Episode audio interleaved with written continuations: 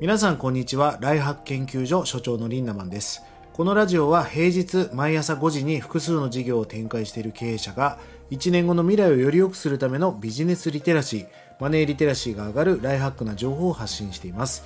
平日に配信を切り替えて一発目ということでまあ毎日配信をやっていたんですが土日祝をね以外で配信することを決めたまあ一発目ということでよろしくお願いいたします。えー、昨日はですねお宮参りに行ってきました、えー、2人目の子供が生まれて30日が経ちましてやっとシャバに出れるということでねお宮参りに行ってきて、まあ、神聖な場所ですよね神社っていうのは、まあ、そこに神様に本当に五体満足に、えー、生まれて来させていただいてありがとうございますと感謝が伝えれて本当に今日は気持ちが良かったです、えそんなね朝今日も盛り上がっていきたいと思います。えー、今日のテーマはですね神は細部に宿るということについてお話していきたいと思います。あの意味はですね真実は細部に宿るとかディティールに神が宿る。まあもともとなんかあの芸術家の人が作った哲学的な言葉みたいですけどね。仕事や作品の細かいところに妥協せずにこだわってこそ素晴らしいものが仕上がると。いうまあそういうことで作られた言葉だそうですが、まあ、僕なりの解釈はですね神は細部に宿るっていうことだからやっぱ神様がいると思うんですよね。神様って細かくて綺麗な場所に降りてくるしそういうところにま運気をもたらしてくれるんじゃないかなと僕は解釈しています。あの我が家はですね本当にありがたいというかまあいろんな人が訪れますね。まあコロナになってちょっと来客数は減りましたがまあ、僕はもともとコンサルタントという仕事をしていましたので、ま、今もしていますがあのデータベースにするのが得意なんですね。うまくいってる人の共通点。うまくいってない人の共通点。売り上げが上がるお店の共通点。上がらないお店の共通点。えフォロワーが増える SNS の共通点。みたいな感じでデータベースにすることがもともと得意だったんです、えー、我が家に来る人のねどういう人が来たかな？みたいな感じで振り返って、まあ、自分なりのデータベースをこう頭の中でこう振り返っていった時に、まあ、共通点があるなと。特にこううまくいってる人伸びた人変化した人成功した人もともとは若い普通の子だったんだけどなんか3年後5年後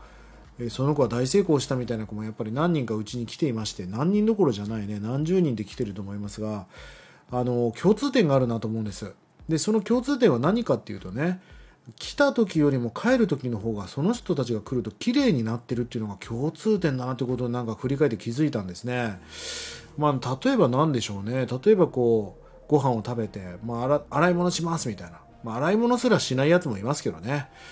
あの何でもかんでも Z 世代って言葉で片付けちゃダメね。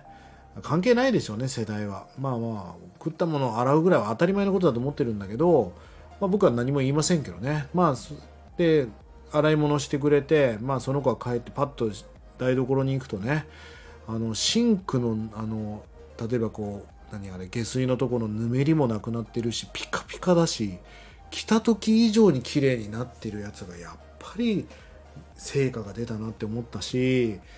あのトイレなんかも来た時以上に綺麗になってますよね。トイレットペーパーも三角形に折られているしあとはね旅行中とかにあうち使っていいよみたいな感じで貸したパターンもあるのね。結構な人たちがまあうちは自由なんでねまあそういう人たちがこう来てくれてて。まあ、昔は特にあの鳥を飼っていたので、まあ、鳥を面倒見てくれる子もいてねで使っていいよみたいな感じで鳥の面倒を見てもらいながらこう何人もの人が泊まっていったんだけど帰ってきた時にこれ俺の家だっけってぐらい綺麗になってるパターンもあったんですよね。大体あの食い散らかしてあの普通な人が多いです。それがいいとか悪いじゃないんですよね。やっぱりそういう子って明らかに成果が出てるなと思うんですよね。なんかその気持ちよく家に帰ってきてくださいねっていうその優しい気持ちだったり、まあ、俺に対する敬意みたいなものはあるのかもしれない知れませんね、まあ、そういうものも伝わってくる、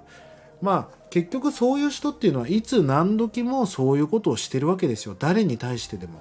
そりゃ人から好かれるだろうし仲間もできるだろうし貯金じゃないけど信用も積み立てていますよね。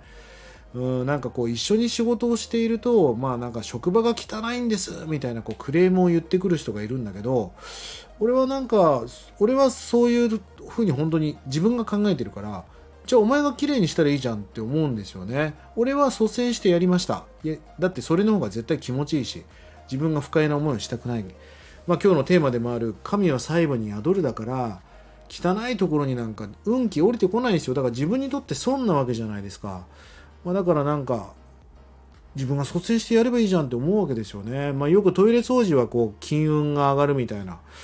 俺はトイレを掃除するから金運が上がるじゃないと思うんですよね。やっぱり人が見てない、見えないところをきれいにするっていうその人の思いみたいなものが大事だと思うし、次の人のことを考えてるからトイレをきれいにしようと思うわけですよね。結局その思いとか愛みたいなものが巡り巡ってブーメランのように返ってくると思うんです。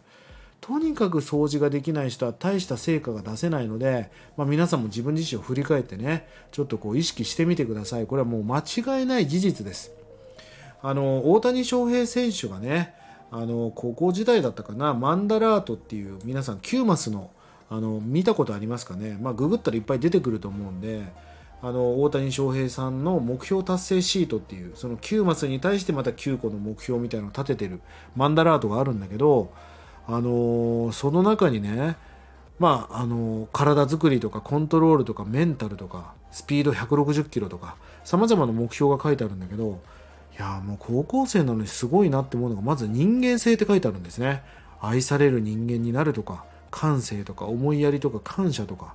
野球に何も関係ねえじゃんみたいな信頼される人間になるとか礼儀とか書かれていますし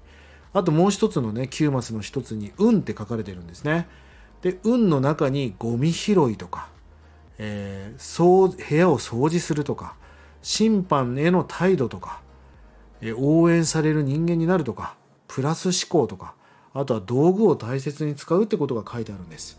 まあ、彼は無意識なのか意識的なのか分かりませんが神は細部に宿るってことを知っていたんでしょうね。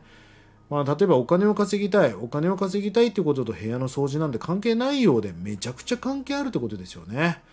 まあ皆さんもぜひね仕事場をきれいにしましょう。あのテーブルの上が汚れていたらいい仕事なんかできませんよ。そして汚いお店の店員なんか大したことないしそんな人からやってほしいなんて何も思わないですよねそんな飲食店も行きたくないしまあだから職場をきれいにするって意識を持つってことまず大事だなと思ったし道具を大切にしていきましょう、うん、なんかその道具に対する愛情がやっぱりお客様に対する愛情にも変わっていくと思うんですそして常に相手が期待を上回るくらいまあ、綺麗にしたりその相手が期待を上回るようなサービスホスピタリティみたいなものがね、まあ、僕はビジネスをしていく上で大事なことだな。だってそんなホスピタリティが高いから嫌いだなんて言われるわけないじゃないですか。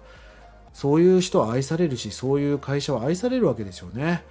ぜひ皆さん必ず神様が力を貸してくれるはずです。そのためにも神は細部に宿るので綺麗で細かくて豆でえー、そのお客様とか周りの人に対する愛情が重要なんだっていうことをね今日話したくて喋りました。是非意識してみてください。